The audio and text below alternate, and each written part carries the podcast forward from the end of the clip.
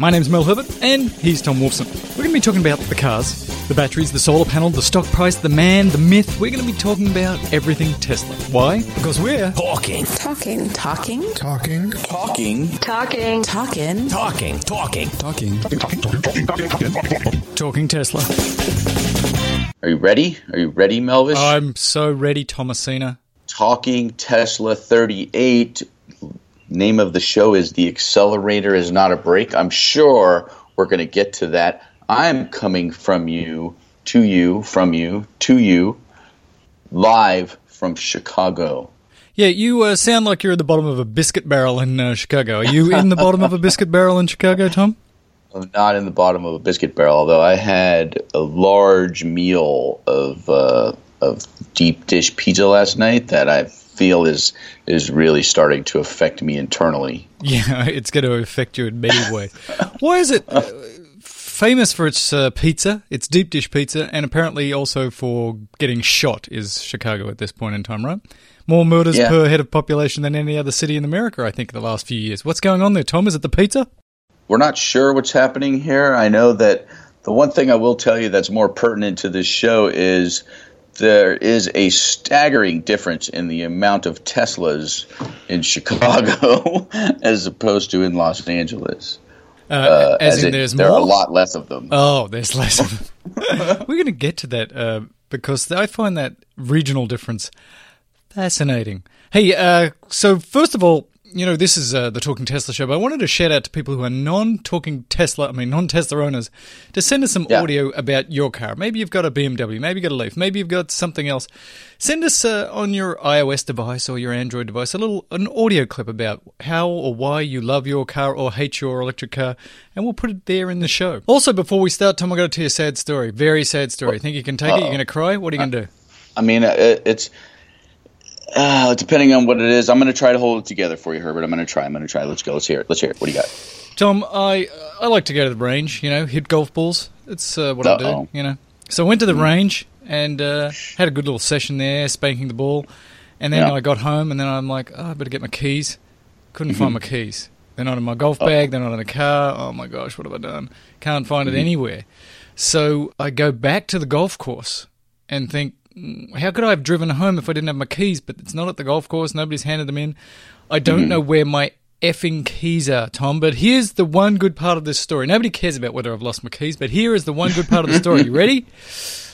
I can uh-huh. still drive my Tesla because Elon and his friends made it so that you can drive your car using an app on your phone, and it is saving my buttocks. Nice. So if I steal your phone, I steal your car. Is that what you're telling me? No, you'd need to know my um, password. So on the Tesla app, I'm sure other cars do this. On the Tesla app, you put in your password and it'll go driverless driving, uh, keyless driving, and you just put your foot on the brake and it starts up and it's all good. My only concern, my only beef actually with this system is that why doesn't it Yeah. use the fingerprint scanner? Because I really do not want to type in my password every time I have to drive. But if I had my fingerprint scanner attached to the app, then I could just go zing and put my finger on the car, and that would be way more secure than even my keys, Thomasina. Yeah, I don't know why Apple hasn't opened that, and I don't know if maybe Apple hasn't opened up that API, or maybe uh, some companies don't want. But it only at this point you can only use your fingerprint in the App Store occasionally. You can use Right, it for to, Apple like- Pay. You can use it in the App Store. And yeah, when I think about it, what other things let me use the fingerprint? I think Amazon, actually. I've been buying stuff on Amazon using my fingerprint. But I'll get back to you on that. This is not uh, the iOS um, show, although it iOS. should be, because in about an hour, Apple's going to do some reveals, which I'm excited about. Need a new MacBook. Yeah. Oh. Yeah. Sure. Send one over. Yeah, good times. All right, let's uh, get into this. So, first of all, let's start with Model uh, S Teslarati. We got this uh, from. Thank you. We love those guys. Here is some great news. They've dropped the base price of the S, and in fact, they've gone back to selling the 60 kilowatt battery for uh, a base price of now 66,000 before incentives. So that's coming down substantially. Now, it used to be just even a month or two ago, you could only buy a 75 as the base Tesla. But now, ladies and gentlemen, boys and girls, you can buy a 60 for less price. But here's the trick, Thomasina. The trick is it's still exactly the same car, but they've just Yeah. hidden 15 kilowatts of battery in software. So you can buy the car at a lower price. And then if later on you decide, hey, I really want to have a couple extra miles there, then you give them $8,500 and they will, over the air, upgrade you to a 75 kilowatt battery. What do you think, Thomasina? I think the reason that they did this is because they realized that because I bought a 60 kilowatt Tesla that they're cool again. yeah, Tom made them cool again. uh, just kidding. But uh, I don't. I, it's interesting to me, although I don't really understand why they're doing it this way. And it's not 8,500 after the fact. It's only 8,500 before the fact. It's 9,000 after the fact. They charge you a little extra if you don't pull the trigger when you buy it. I actually, we've talked about this before on the show. I think this is fascinating and useful. So I, uh, I want to buy a Tesla, but I'm not going to spend a lot of money on a Tesla. Let me get this base price Tesla. I'll drive it around. Hey, I'm really liking this. Maybe I've got some extra cash later on. Then I'll buy it. It's psychologically very interesting because, you know, incrementally giving Tesla five, ten thousand dollars later on for more services that the car can provide is a lot easier to swallow than buying an $80,000 car up front or a $90,000 car up front. Give me a $65,000 car and then I'll go spend some more money later when I've saved up in my piggy bank. I think they'll actually have, it'll be interesting to follow, but I bet you most people will end up upgrading later on. Yeah, I think it's interesting. I don't know. I mean, it works out to be like $566 per kilowatt, that extra $9,000. So I'm not sure how that you know, ties into what we've talked about in the past. But it seems like a lot of extra money. Like, so let's say a year down the line, I'm like, oh, I could use that 49 uh, extra miles range or whatever it is. Do I really want to pay $9,000 for it? The other part of that is, let's say you, you wait two or three years, right? What, what does the disuse of those 15 kilowatt hours mean for the longevity of those 15 kilowatt hours, right? Like, is that a factor that we have to worry about for moving forward? I don't.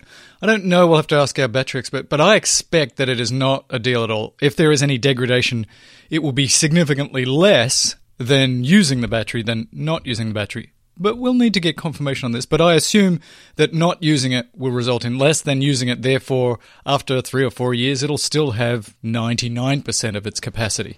That would be right. my guess. But it's only fair enough. Yeah, I think it's interesting. I think there, I think some of it is in response to how many people have bought a, or have put a reservation on a Model Three uh, at the price point, and trying to to see if there's a few more people out there they can get into an S because they're making them now and try to, uh, you know, I don't know, get a little bit of additional money. Uh, it's a, it's an interesting thing that Tesla did, and I I feel like a lot of it is in response to the response they've had to the Model Three reservations. Could be wrong, but I think that's what it is. And uh, this will raise questions about um, what that base Model 3 will actually be. Are they going to make, as we've discussed before, are they going to make a Model 3 that has everything in it? It has a 280 mile battery and it has all of the stuff required for full autonomy in every single car and then you buy the base car, and later on you're like, hey, I'd like full autonomy. Here's another five grand. Hey, I'd like another 50 miles. Here's another 10 grand. That oh, way they could build exactly the same car at scale yeah. And yeah. have everything in there. That to me seems like the way to do it, as long as they're pretty sure that most people will eventually upgrade. Because you don't want to give them everything, because there is some cost to that, obviously. But in terms of the concern about whether they can actually build all of these cars this fast, surely that's the way to do it. Just shove everything in every yeah. single car that's an identical car in every way except the paint.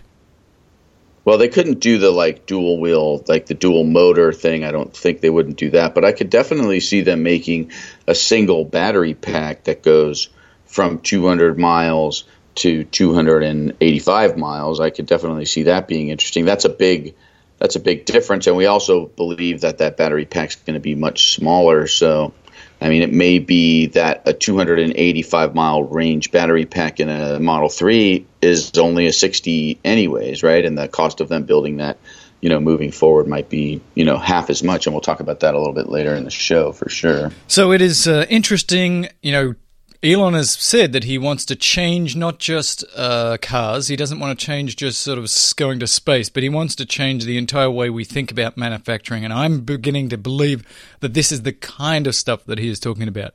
Shove everything in and then software release um, versions of the car, which would make manufacturing a lot cheaper. Ladies and gentlemen, boys and girls, we just had a Model X crash. We've had a lot of crashes of uh, Teslas in the news. And But we didn't one- crash our we didn't crash our Model X, right? We didn't no, crash ours. Not yet. not yet. Here's the story. This one's from The Verge. It said, Look, I was minding my own business when all of a sudden my wife was in the X and it just autonomously took off through the parking lot and autonomously smashed into the front of a building, which was not autonomous. And it turns out, ladies and gentlemen, boys and girls, that everybody seems to want to blame the autonomous vehicle driving structure of the Tesla when it's not. So they went back again, as they've done this now a number of times, and they asked the car, "Hey car, did you want to kill the lady in the in the X?" And the car said, die. "No, I was not on." And what in fact happened was that uh, they were cruising along at like six miles an hour, and then somebody, a human in the car, hit the accelerator instead of the brake, and went flying off and crashing into a building. And uh, sorry again, don't lie. It wasn't the car because they're watching you. Unless of course the car is lying and it's a it's a case of he she said car said. That's right. Maybe, maybe the car is now sentient. It's like I totally screw up, and I just don't want to admit it because it's so embarrassing. So I'm going to tell the Tesla data center that I wasn't on when I really was. Exactly. That's my. It's it's a human's word against a car's word, and you know that's uh, that's funny. I mean, I think probably from from the first moment we've had cars and car insurance, humans have been like, uh, "That guy came out of nowhere. I didn't even see it. That's uh, how my thing." But now with all this analytics built into the car, no more bullshitting the insurance companies, Herbert. That's sad. I'd like to see if I can get away with crap, but no, not anymore. Of course, So- I didn't hit the curb. That's ridiculous. That was the car. I just sort of leaped out at me and moved to the right. That's craziness. Hey, you wanted to talk about quality and cars. What's this from? Vox.com? Yeah. So there was an interesting article in this, and the guy he makes a lot of interesting points. And the one thing, there's a lot of takeaways. It's a good article. You should read it. It'll be in the show notes.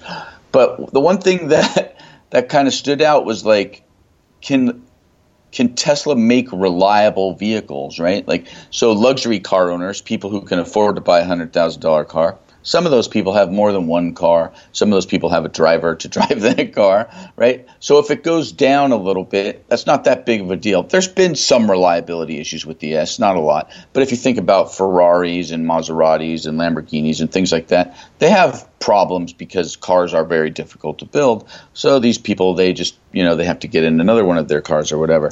But when you're selling the Model 3, for instance, to the big giant class, and this is something that Toyota, you know, realized a very long time ago, they have to be quality. So can Tesla make a quality middle priced car? Uh, this guy's unsure and sort of comparing Tesla. Tesla's sort of caught in these two worlds of like being a high tech, futuristic tech company and then being a very old school manufacturing car company, right? So they want to sell you a highly desirable, high performing vehicle that you own. And the difference is like, you know, other companies that are working on mobility and transforming, like Google, they don't want to sell you car companies. They're just building technology to sell to car companies. So that's where I think, or where this guy uh, that wrote this article thinks that maybe Tesla is going to have some in, uh, some sort of maybe some problem moving forward. Uh, I don't know. What do you think about that? Yeah, it's sort of that uh, DNA thing. The article does a really good job of saying, like, the tech industry in the last 10 years in particular has had a basic underlying philosophy of change fast, iterate quickly, break it. Iterate quickly, break. And that's fine if it's your phone and the app doesn't work. Oh, my stupid app doesn't work today. There'll be an upgrade tomorrow. Very different in cars. Cars, you can't have them break. There, if you make lots of cars with lots of broken pieces, people get pissed off. So it is interesting because they are caught between this tech world and the car world and what's going to win out. And I think, like you said, Model X users, Model S users, expensive car. Uh, if it breaks a little bit, you understand you're on the bleeding edge of technology and you're no problem with it. But the but the Model 3 is going to be the car I need to take to work today. I work in a factory, I work at school. That car's got to work. So that is the question. Can they get this quality build from day one? And uh, only time will tell. It is a paradox, interestingly, that cars like Toyota in the lower end are really reliable. If you look at reliability data from Kelley Blue Book and other places, compared to high end BMWs and Mercedes and Audis and Teslas, the more expensive the car gets on in general, the less reliable it becomes. Yeah, and I think a lot of that is just simplicity, right? It's there's less in it, right? Right. Like it doesn't have all the bells and whistles, so it's like, oh, my self-propelled heated air-conditioned seats aren't working. Well, you don't have those in a low-end car, so they can't break. And then the weird thing, the other part about this that that sort of came to me when I was reading this was like, where where is Apple like in this in this sort of universe of things, right? So they're a, a, tech company for sure, but they've got manufacturing down for the most part, right? Like their stuff is pretty reliable, don't have a whole lot of problems, especially when you consider the scale of the amount of things that they're making, right? So is Apple really best suited to sort of straddle both worlds of tech and manufacturing with the car in the future. And maybe that's their play. And they have realized that they don't have to license the technology from Google. As we know, Apple's always wanted that sort of verticality of software hardware. And so it would make sense that that would continue on in a car. So again, if Apple does, uh, you know, move into this space, they might actually be better suited to do that. Yeah, I think that's actually a really interesting point. Like you say, they use Foxconn and all these places, and they're really good at manufacturing stuff at high quality. And they are much more likely to wait and get it right than somebody like Samsung, which will come out with a new phone every three months. Apple waits, gets it right. Now, that's not to say they haven't delivered stuff that isn't broken. Uh, iPhone 4, for example, you're holding it wrong with an antenna issue. So they do right, have right, right. build issues every now and then, but they, as much as any company in the world, have a spectacular ability to create really well defined functional products that are beautiful. Um, but they really have played in the high end. I guess one of the questions I have is I have no doubt that Apple can make a great car uh, using some Chinese manufacturer, but at what end of the market? Because they have never come in at the low end of the market. The iPhone is a ridiculously expensive piece of equipment. They do not play in the Toyota range. They play in the $100,000 Tesla range when it comes to phones. So are they going to have a cheap car, Thomas, or an expensive car? Interesting. I mean, that's an interesting point. They definitely are in the high end of the consumer product in that space. However, they're you know they've there's no doubt that they've captured the big market share in that space. So that's a that's actually a very very interesting point that I hadn't considered. So hmm, if I had to guess, I mean. Maybe they pull the same sort of thing as a Tesla, where they have like this "I want it, I want it, I want it" high end thing, and then they drop a, a cheaper one. Again, a lot of a lot of things are going to be in play, right? Are they going to where are they going to get their batteries, right? Where are they going to do X? Where are they going to do Y? Where are they going to build them, right? If they build them, Yeah, the were. to me, it's the biggest issue is the batteries. If they uh, are going to Yeah. do a car that's electric and autonomous at scale, who's going to build those batteries? But Maybe, maybe it's uh, Samsung. That'll be fun. Yeah. They're- or if the, and and the other part about it is like you know, uh, fast charging again, over and over and over and over and over again. I don't care what your car's range is. How fast can I charge it? Like, and still, it's only Tesla. No But- one's ever announced fast charging other than Tesla. No one. Where is it? Well, there were That's some the- rumors that Apple is working on a 80%, uh, the ability to charge a car 80% in five minutes using supercapacitors and stuff, but it's all rumors. But they've, they have stolen many, many battery and car engineers that do this stuff. So we'll see. It's exciting. I can't wait to see what they come up with. Hey, let's uh, move on here because we know Yeah. that, you know, we've got to make this one a little bit shorter because Tom is talking from space. Uh, self-driving car race. I just wanted to bring this up just as an aside. This was from Yeah. uh, Nvidia. So there's the self-driving cars, and they're not allowed on the roads yet, but you can race them if you want to, and you sign a waiver. So a whole bunch of people, I think 20 or pl- more sort of creators of self-driving technology, small and large, got together and they did a bit of a fun race in Northern California in the Thunderhill Raceway. So they had uh, all these groups like Comma AI and Auto Stuff something or other and Polysync and Audi and all of these people got together and they said, all right, bring your self-driving car. Here's the track. Spend two days driving around and collecting data, and then what we're going to do is send you out one at a time this time, and go as fast as you can autonomously and uh, see what happens. So this is the beginning of some new and interesting stuff that can be done with autonomous vehicles. And they said where this will go in the next year or the year after that is that uh, you won't have an opportunity to see the track beforehand, and they're going to put cars and have deer and stuff walking across in front of you, and do the same thing again. Like, I love this because it pushes the engineers to, in a much more controlled manner than going out onto the world and killing small children. Here's a track. Yeah. We're going to set obstacles. Go as fast as you can. Let's see who comes up with the best technology. Yeah, that's that part of it's kind of cool. I think I, I don't want to necessarily see like F1 and NASCAR races in 20 years without people in them because to me that's kind of boring. Uh, although you know Disney made a movie about it at one. I think they could make that really interesting if you could, like, there's nobody in there now, so it's just, you know, steel and stuff. Start Yeah. firing rockets and stuff at them during the NASCAR race. Now, that would be cool. I mean, it definitely opens it up to a very different thing, but it does, it takes the human element out of it. So it's just cars racing cars, and and then again, maybe it's like a uh, becomes like a weird Skynet situation. I think it's really cool. It's, see, we're back to AI. Your AI that you've been developing versus mine Well, I in mean, a car course it- racing situation. Right, exactly. Of course, it's all back to AI. Then you become like now you're competing with AI racing, and then you've closed your AI, you know, labs down to, you know, the the the F1 car world is especially very insular when it comes to technology and stuff like that. So those people will hunker down, man, and, and they'll be like, ah, I get my AI drivers better than yours. I've already got the movie. So you're racing these cars with AI and you're firing rockets at the cars, and then the cars all get together and say, screw this. And then they all turn around and they book as fast as they can right at the stands to kill the humans. Oh, Stephen King and I are going to get busy on this. Oh my God, Sky, yeah, Sky is. That's funny. I could picture abusing you, us. Stephen King. Hey, uh, BMW and self driving versus electric. So I've got a little story here which is from Electrek. Uh, you guys got to have one from Electrek.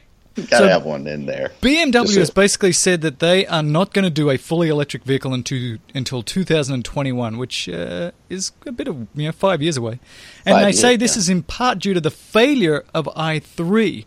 They Yeah. only sold 25,000 of these last years, but that is stunning to me because uh, Thomasina, where we live here in Los Angeles, in the valley of Los Angeles, I see i3s everywhere at the Uh-huh. Parking lot on the freeway. It, to me, I thought this was a huge success. I hadn't looked up how many had actually been sold, but I see them everywhere. But then again, as you've pointed out, we see Teslas everywhere. We see Leafs everywhere. Yeah. We are in a corridor where there is electric cars just everywhere. So this is Yeah. sad. So they say they're not going to build a fully electric vehicle to 2021. They are going to focus on autonomy. I don't really know what this means, but I'm a little bit concerned, as other people have, is that so many people are interested in the Model 3 that it's actually killing some of these other car manufacturers' plans. Like the Nissan Leaf, the, its sales plummeted after the Model 3 announcement occurred. So, Tom, is this Oh, bad? Is Model 3 being so powerful, so big, 400, 500,000 pre orders? Is it killing these other manufacturers' plans for EV vehicles? Go. I think it is. I mean, I think it's obvious that it is, and I think the reason that it is is again because of supercharging. You can do a lot more with a 200 mile car that has supercharging than you can with one that doesn't. So, and the Leaf is 100 miles, and again, great car, lower price point for commuting, very reliable. So, a lot of it depends on like what is your use, and and as we get farther down this this this path to EV, people are going to want their EVs to do more. Now, people have been willing to take the sacrifice of an EV, right? They're willing to buy an EV because, okay, they know they only have a commute. They know they only need 100 miles. They know they can recharge, blah, blah, blah, blah, blah. But, like, if there's an, an option for another five or six thousand dollars and you can take your EV across the country a little bit slower, but you can do it, you know, that's that's probably enough to just flip the paradigm in most people's minds, right? And again, supercharging, supercharging, supercharging. Until that exists for everyone, uh, Tesla owns this space, in my opinion. I, I, I like the more and more we do this show, and the more and more thought that I put into all of this stuff. Like the key is supercharging. It has to be. Yeah, I think you're right. I think two things are going on here. Um, one is that it used to be enough to have a 100 mile range. But for, even for a lot of people that commute, you got the kids to the soccer and you're doing this and you're doing that and you want to get home, that's there's a little range anxiety. 200 miles just takes that out completely for everyday driving. There's very few people that need more than Right. 200 miles in a day of usual driving. And then you're right, it's now I've got 200 miles. I'd like to go on a longer trip, but I can only do that if I can fast charge. So that's why the supercharger network works. And so Right. for these other cars to work, they have to get up to that magic 200 to 300 mile range, and there has to be a network that is reliable. And it's getting built out. These new, you know, chargers that we talk about, but they are lagging way behind the supercharger network. So for now, I think I agree with you. But of course, that's also my concern, Tom, that the supercharger network with another 400,000 in the first year or so, Model 3s means there's going to be lines there. Oh my gosh, please build more supercharger network, please, please, please.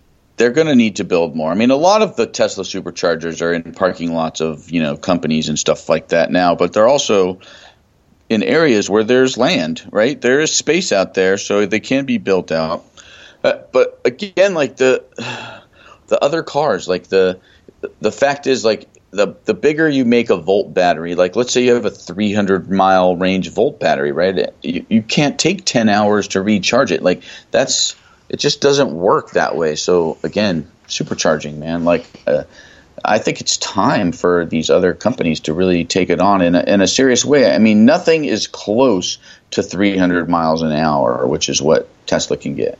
Well, the new CHAdeMO 2 and the one that the Volt Bolt is going to use, theoretically they can be as fast as and even potentially faster than supercharging, but they have to build out this infrastructure. Yeah. And uh, GM has said that they're not going to do it. They're going to wait for somebody else to do it. So that's, you know, I think GM and some of these other manufacturers have to get on board and say, okay, we need to start building this. Now, remember, we talked a few weeks ago that Tesla is also trying to become part of this standard for this new fast DC charging, which it seems like everybody else is going to use. That is the hope, is that Tesla is going to put some weight behind this and some of the other car manufacturers so that we'll have fast DC charging for all of these other cars that Tesla can also use using a little adapter at the end of your Yeah. dongle. Now, Yeah, that would be this is a good time to talk about what you experienced a few weeks ago, which is you said you like I was uh, minding your own business when you went to downtown LA and you parked Yeah. your car, and uh, it was by a street light, and on there was a uh, EV charger. Well, we've actually found the story behind this. So here's what happened: LA ditched all its power-hungry sodium vapor streetlights, and Yeah. 4,500 miles of lights were taken out over a four year period and were replaced by really low energy LEDs. That cost $57 million, but is saving LA $9 million a day. That left a lot of excess year, a capacity. year, A a year, year. sorry. $9 million a day would be great. That'd be awesome. Six day payback. Yeah, so that's so sweet. So they've got like a five to six year payback for this. Yeah. But they've got all this extra capacity. So they Right. said, well, one of the things we should do is we should chuck some EV chargers in here. So they did that. They put about 100 EV chargers at the bottom of these LEDs. And uh, that's pretty cool, although um, the mayor said that's obviously not enough. We need thousands of these. And they're actually planning on inserting thousands upon thousands of these fast chargers throughout LA. But that's the story behind your streetlight. I thought that was very interesting. Rob Rosenblum Yeah. found that story for us. Yeah, very, very cool. It's interesting to me. One of the things that was like, so what does that mean? Like, so in the article, it says specifically, like, that left us with excess capacity from our power plants. So, like, regardless of whether or not they, this is what I'm not really sure about. Like, are they now going to not save the $9 million a year, really? Because they're on the hook for that excess power, anyways? Because they own, the city owns the power plants, the Department of Water and Power. So that part of it is still a little bit iffy. And then they're also they're going to charge us. You know, the EV chargers aren't free; they take credit cards and stuff like that. Although they're trying to make them so they just take credit cards, like the parking meters in Los Angeles, and you don't have to be a member of like ChargePoint or Blink or any of those other things, which I think will simplify the process uh, a whole lot. Obviously, if they they move to that thing, and then as part of this, and I think you know more importantly, there the city of LA is requiring all of their new light duty vehicles, half of all of their new light duty vehicles that they purchase for their fleet, to have a power cord, and that ratio is going to climb to eighty percent by twenty twenty five. So you're talking like nine years from now. 80% of all of the cars that the city of LA buys are going to be plug-ins. So that's that's pretty cool. And and to the last article, the LAPD is adding 100 of those BMW i3s to its fleet. So I don't know you know what what they're planning on doing with those as far as you know what kind of officers they're going to put those put those vehicles in but that's that's pretty cool. Yeah uh, tesla uh, gave the lapd or they did some deal with the lapd where they had them as pursuit vehicles. Like you got a tesla it's dual motor there's nothing that can outrun that up to 120 miles an hour faster. But these yeah. bmw i3s i don't think they're going to be pursuit vehicles tom. They're not going to see those on the freeway and uh, they don't go that fast and they only get 80 miles on the charge. So yeah it's very interesting. I think la is doing a great job. But as to the economics of this at first i was thinking the same as you. Well if they're just replacing electric charging with streetlight electricity, you haven't saved anything. But the difference is now they're charging you like they did for you. So you can put in, um, take out all your expensive lights, save some electricity, and then the excess electricity that you have, you then sell back to people like Tom who needs a couple of extra yards. I need to go three more yards in my car. I think I'll push it. And uh, let's talk about the plummeting cost of batteries. This was really interesting. This is from EV Annex. The International Energy Agency just sort of came out with a little study that said in 2008, battery cost has been cut by a factor of four in the last, what is that, six or eight years. Energy density has increased fivefold in less than 10 years. Now, Elon always talks about energy density goes up by about 5 to 8%, which would mean a doubling every 7 to 10 years without some significant change in technology. Um, so in the last 10 years, there's been a fivefold increase in density, which is way faster than you would expect. A yeah. quarter of the cost. In 2015, we had 1.25 million EVs on the road, which is 100 times the 2010 number. And this sort of goes to uh, what Kurzweil was talking about. We're about to reach this exponential growth curve. So, in the same way, EV charging has followed a similar curve with one in 2015, 1.5 million EV chargers and uh, up from just 200,000 in 2010. So again, the amount 20,000 20,000. what did I say 200,000? No, 200,000. so you've got this incredible exponential doubling every sort of year or so. Battery cost is another fascinating one. In 2008, the battery cost for an EV was $1,000 per kilowatt hour. Yeah. In 2015 down to 268 and yeah, people like GM are saying we're going to get this uh, down to about 150 um, dollars per kilowatt hour this year, and Tesla believes that they can get it under a hundred kilo, hundred dollars per kilowatt hour in the next few years. So this is all suggesting, ladies and gentlemen, boys and girls, that we have hit that exponential growth in capacity, dropping yeah. cost, and when that happens, EVs go from a, oh yeah, that's kind of cute for liberal Californians to hang on, this is the cheapest, best way to get me around. One of the more interesting things is like this is not just happening here. In in in Norway, 23% market share for EVs, which is massive, and in the Netherlands, 10%, which again is huge. And China sold more electric cars in 2015 than the United States. So again, it seems to be catching on. It seems to be getting a lot of traction and and as more and more minds and, and engineers are being hired by all these companies that are looking into electric vehicles, of course they're doing work on battery costs, and of course they're trying to figure out how to bring it down. So I mean, I don't know what the cost of a Model S or a Model X is going to be if a battery is hundred dollars a kilowatt hour, but again, if it's right now you're saying it's two sixty eight for a kilowatt hour, that's you know. Uh, 160% less, something like that. That's that could make a Model X a $50,000 car potentially, depending on what the cost of the battery is, and, and you know versus the cost of that door hinge. yeah, well, they used to say it was like forty thousand dollars of the cost of that yeah. car was in the battery. So if that goes down to you know twenty thousand, ten thousand, so you know potentially, yeah, you could have a fifty thousand dollar Model X in the next few years, and your Model Three well, it could get really cheap. Or the next one that comes after it, instead of being thirty-five thousand, maybe we get down to twenty thousand. The chief technology officer at Tesla, who's JB Straubel, hinted that not only are you going to see these costs come down, but there's significant innovations in chemistry, um, and he's suggesting you're going to see huge improvements over that time period as well, which would be really sweet. This is exactly yeah. the sort of the glory that we're looking for. The cost starts plummeting and the performance starts increasing substantially. uh, that's when EVs take over the planet.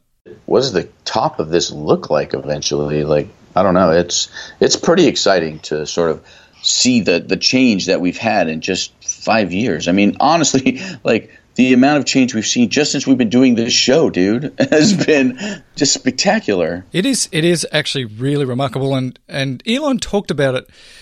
He says, you know, well, we could make a 400, 500 mile range car right now, but that's not really the point. He was sort of hinting at that's enough. Where he really wants to improve the technology, reading between the lines, is speed of charging. And I think this is, we've said this many times speed of charging. If I only have two or 300 miles, that's enough. If you can now get that 40 minutes of charge to five minutes, and Yeah. that's what these dudes are working on, and that's what I'm most excited about. That fixes so many problems. So now, if they can do that with some uh, ultra capacitor in there, then instead of me having to wait in line for my supercharger for 40 minutes, I wait for five minutes. Boom, we're done here. Thank you very much. Let's talk about solar. Solar Let's is big, solar is huge. Toyota, even Toyota, which is really not in the EV business, has just dropped uh, or is about to drop three massive solar farms on its parking garages in Texas, which is where its uh, American headquarters is. Producing Oh, it's moving to there. Oh, that's right. You know, because we have a friend who works for Toyota, and she's going to have to stop working in LA soon. 7.75 megawatts of electricity, which is the equivalent of a thousand homes, which will give it about 25% of its needs. So that is exciting to see big time companies like Toyota buying into getting green because I think solar prices have come down so much that Yeah. companies now look at this and go like it's stupid not to do this because we can generate our own electricity at substantially less than some big uh, uh, DWP or electric company wants to sell it to us for. Yeah, that's a lot of electricity, 7.75 megawatts. And I wonder, like, what kind of, you know, so that means that they needed 28 megawatts. Like, what does a 28, 29 megawatt system take up in, in space wise? And, and what is this? The one thing that's not in this article is what is this costing Toyota? I'd be really curious to know, like, overall, like, what, what it's costing, who's putting it in. It, it is it is fascinating is because it's a, that's a big system. I think the article says it's like the largest private company solar uh, array being built or built. Well, it'll be it'll be dwarfed, I think, by the Gigafactory because they're going to be 100%. But it's big, and I yeah, I am interested to know how much they're getting this installed for because we know in other countries, in Saudi Arabia and other places, it's it's not really PV based, not um, photovoltaic based, but some of these um, places now in Mexico and in Saudi Arabia are getting under three cents per kilowatt hour installed. So getting super cheap. Let's talk about Yeah. SolarCity then. So SolarCity has been approved, and I think this has been approved again. There's been some shenanigans going on over in New York for $485 million in funding to help SolarCity build the biggest solar PV photovoltaic manufacturing plant in the world. They're going to make up to 10,000 panels a day. This has been a little controversial because this is part of some other big funding where there's been a bit of shenanigans going on. But um, it seems that it is now going forward, and this place is going to make a lot of solar cells. But Yeah. one of the downsides that you noted, or was it Roberto that noted, that a lot of this manufacturing capacity is not going to be by humans, but it's going to be by roboters. Yeah, I think that was kind of. I don't know if that was really where the crux of the problem came with this. There was the shenanigans that you're talking about had to do with with some of the contractors' questionable sort of practices that were going on behind the scenes and stuff. So far, nothing really related to SolarCity, but. Uh, but as they've gotten closer to this, I don't know, you know, how they sort of figure this out. They figured out that they probably would only need about 500 jobs on the factory floor because of all the robotics and all of the automation that will take place in this factory to get it up to, to full capacity. SolarCity had promised like 1,500 jobs or something like that as part of this deal, which is why they got the $485 million. And, and so some of those factory floor jobs are gone, but that opened them up to having more research and development jobs, more installation jobs, more management jobs, things like that. That you know, according to SolarCity, pay two to three times more. So that's going to be a net benefit. Elon, you know, again, I go back to him saying he doesn't want to just you know transform the auto industry or he doesn't want to just Yeah. transform space but just manufacturing as a concept and obviously robots Yeah. are a big part of that high volume i'm interested to know what what price can he get these panels down to. He's following the same sort of line as the Gigafactory through Yeah. iteration, iteration, iteration, and then through mass production, you can radically drop the cost. So, what are they going to be able to produce these panels at in a few years' time? Like the panels I just got on Grandpa's house that I thought Mm-hmm. were spectacularly cheap compared to the ones I bought for my own house three or four years ago. They're probably going to seem super expensive in a few years, and that is Yeah. very cool. Yeah, But- I hope so, and, and and that will again like allow more and more people to bring it in, even in places where it's not you know as efficient price point wise. It won't really matter, and you know we could cover every roof with with panels. I mean that would be that'd be pretty spectacular. But So the the- only thing we're not seeing though, right, still in photovoltaics are these massive jumps in efficiency, right? That's the the mm-hmm. thing that's still sort of is a little bit stalled, right? Wouldn't you agree with that? Like as opposed to the batteries, like we're not getting the same jumps in technology. Yeah, well, they're increasing slowly. But yes, like batteries, it's not a doubling every year or two. There seems to be a small incremental improvement. I'm not sure um, if we're going to see a huge improvement. You know, people have, we talked about a few weeks ago, maybe you can also generate some electricity from the heat, but that panel wasn't uh, particularly efficient. So it seems like the most efficient panels right now are in the low 20%. It'd be really great if we could get up to 30 or 40% because you do get to the point where, although they may be incredibly cheap, they still require a fair amount of area to put these on. So if you could get a big jump in efficiency so that your little tiny house could uh, have just, you know, six or eight or ten panels and could do everything you needed, then that would be cool. But I don't know. We'll see. I haven't heard anything about anybody talking about big changes in uh, solar panel efficiency. Lots of stuff about potentially huge increases in battery capacity, but not so much with the solar panels. All of this stuff with solar panels and the Gigafactory and now the Giga Solar Factory makes me ask the question again, as we've asked many times in the last year, Tom. Where the hell are all those panels on the superchargers? You said you were going to build them. What's going on there? Is this a regulatory problem? You go to superchargers, and almost none of them have big, giant solar canopy arrays over the parking lots. Here in Los Angeles, there was uh, an ordinance sort of passed that high schools and community colleges were going to have lots of solar panels, and they have, and it's great. So you go to my son's high school, you go to Pierce College, which is down the road, and their parking lots have these gigantic solar arrays that provide a substantial amount of the electricity needed by those schools, and at the same time provide cooling to all the cars that are sitting under there. This is fantastic, but why aren't we seeing this at the supercharger network, Tom? Where are they? Uh, again, I mean, we talked about this. It just it has to do with like economically, they're just using way too much energy at superchargers, right? There's no, there's no, the area that they would need to charge 20, 30, 40 Teslas a day. Like, what does that mean? Like, It's- how big would those arrays have to be? It's big, but he said, you know, this is what we're trying to do. So just okay, so you've got a set of stalls, you've got ten superchargers in the corner. So then Yeah. just take up the rest of the parking lot and put a canopy over the whole thing. That shouldn't affect anything about EV charging versus no EV charging parking. Yeah, it true, reduces but the amount of heat just- energy that goes into these cars. If you own a big business, Tom, you're at the sort of the Walmart, and Tesla said we'd like to take up your entire parking structure and cover Yeah. it with uh, panels, and it's going to cost you nothing. You'd be like, sign me up, baby.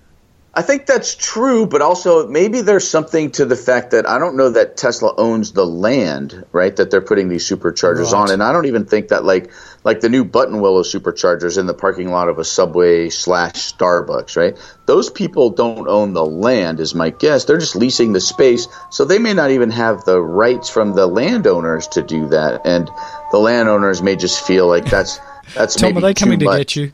Uh, that would be the lovely Chicago Fire Department. I hope they're not coming to get me. Yeah, so I think that there is an untold story here. I wish somebody would tell it why this is not occurring. And uh, you bring up some good points. Maybe it's because they don't own the land and they don't want to put the money there, or maybe it's ordinances that are stopping that happening. But it's starting to feel a little bit like they need to do this for PR reasons. Um, you Yeah. said that this was going to be sort of a zero emission thing, but right now you're just using the electricity off the grid. We have a pretty clean grid here in California, but I would love to see Tesla really adding to that capacity by chucking up all of these cheap solar Yeah. panels they're about to create. And maybe once they figure, you know, once their bat the giga plant is in in full effect, and they can put six or seven hundred kilowatt battery things out there, uh, then it makes more sense for them to Yeah. have solar at all of the places. But again, I think a lot of it has to do with like let's say Harris Ranch for instance, right? Like Harris Ranch just may not want the visual look of their entire parking lot covered in solar panels, right? Like it's not the prettiest thing in the world. I mean, I think it's beautiful, but a lot of people don't. But that that could have a lot to do with it just on a on a visual basis. Did I did we talk about in the last show that the battery swap is not dead by the way at Harris Ranch? You sort of um, suggested that. So, for people who don't know, so at Harris Ranch, which is about halfway between Los Angeles and San Francisco, is a supercharger. But there's also the first uh, battery swap. About a year ago, when Tom and I went on Tom and Mel's uh, excellent adventure, we tried to stop there. They said uh, you can't. You have to give us 48 hours notice, and you have to tell us when you're coming back, so that we take Yeah. out your battery, give you a new one, you go do your thing, but you come back at a, at a fairly specified time and you give the battery back. And I thought it was dead, closed down, because there's nothing happening at that place the three or four times I've been there. But you were there, and what's going on? There's a guy there. It's not dead. You could I could have done it if I had given them the 48 hours notice, which really bummed me out because I would have definitely tried it. I drove up to Santa Clara, you know, two times, uh, and that would have been actually pretty interesting. I didn't, you know, I started to. I asked him a question of like how many people are using it. He wasn't at liberty to, you know, discuss that information. There was a Tesla in the bay, but it had dealer plates, so it was one of may have been his car. I, you know, I don't know what the what the deal is. One question that I do have, and I want to ask them maybe the next time, or maybe I'll find out next time I drive up to San Santa Clara because I am going to do a battery swap next time. I'm going to try it for sure. Um, is I have a 60, right? Do they have? Are they going to put a 60 battery in it? Are they going to put a 75 battery in it? Are they going to put a 90 battery in it? Like it's the same space, right? It fits in the same car. If I did that, would I get more range for the remainder of my trip? That is, yeah, that is very interesting, and maybe you could pay a little extra. Well, sir, would you like a 60 or would you like a 90 kilowatt battery? Oh, that'd be awesome. I would definitely do that. But I'm gonna I'm gonna do that for sure. I'm gonna charge the show for sure for doing it. But uh, yeah, I'm gonna next time I just kidding, Mel. No, but, uh, I think next it's time a I great up- idea. Like, We should totally do. I suspect I have no basis except for um, anecdotal driving past there a number of times and seeing nobody in there. I Yeah. suspect that they have done three battery swaps in the history of that place. Don't- Hey, look, we've got five thousand people listening to the show. Has anybody done a battery swap? I don't know where the other one is. One's at Harris Ranch. There's another one, I think. Has anybody done a battery swap? If you have, please send us an audio email so that we can put it on the show. I just, um, I want to know. I don't think Yeah. that they've done one. Yeah, no, they must have done at least one. My guess is they do Elon's, like when he goes up and down. Like, Maybe. I think he's flying. Hey, let's finish off with driving. SpaceX. So, this is uh, Yes. something that you found from CNBC. So, I'll, I'll summarize what I thought their points were, but you wanted to make the larger point, which is they said SpaceX has been really, really good at what it does, which is basically about radically reducing the cost of flying things into space.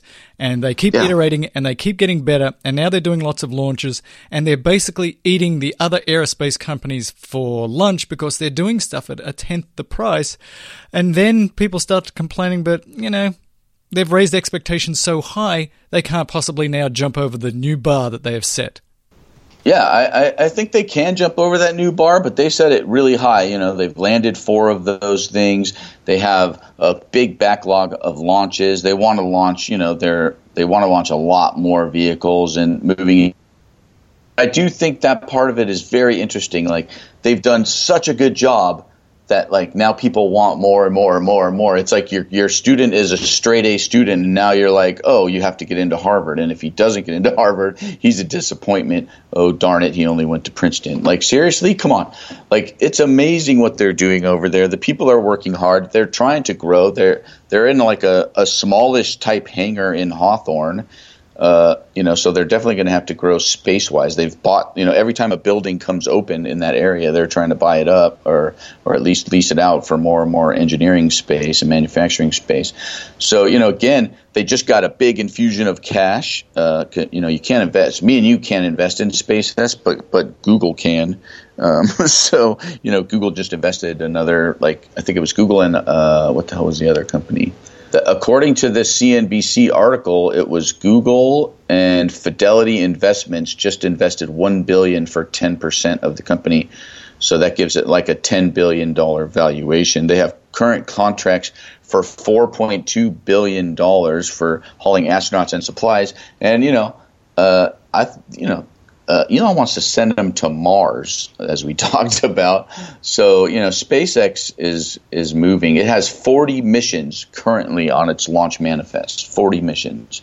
So that's that's pretty impressive. And again, they are they are eating the lunch of everyone else. And if they can continue on this pace and they can continue to land rockets and and reuse engines, uh, that's that's pretty amazing. I mean, that's obviously no one's ever done that before. This is uh, part of this broader topic about uh, the media, and you know, we're seeing this with Tesla right now. So Tesla is fantastic. Tesla is amazing.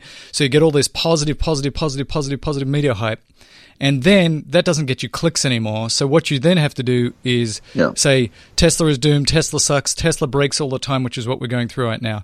And there's this just hype it, overhype it, and then over criticize it. Overhype it, over criticize it. So right now there's lots of positive hype for SpaceX, and you watch as soon as the next rocket blows up, and particularly if there's people on that rocket, it's going to be Yeah. this is the end of civilization as we know it. And I think it's just important as a smart consumer of information and from the media is to realize why this happens this way. It's because it's all about clicks and it's all Yeah. about positive or negative. No sort of middle ground, thoughtful discussion. It's like all good or all bad.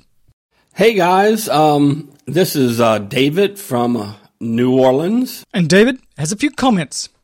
or as some people outside of our fair city would say, New Orleans. I guess my claim to fame is I think I was the first person to give you guys a whole $10 so y'all could go buy some pizza when you all started your podcast. But hey, been listening to it since then. Do a great job. It's a hoot. Uh, me being from uh, New Orleans, and we know something about uh, tropical storms, hurricanes, and I think one particular one uh, called Katrina.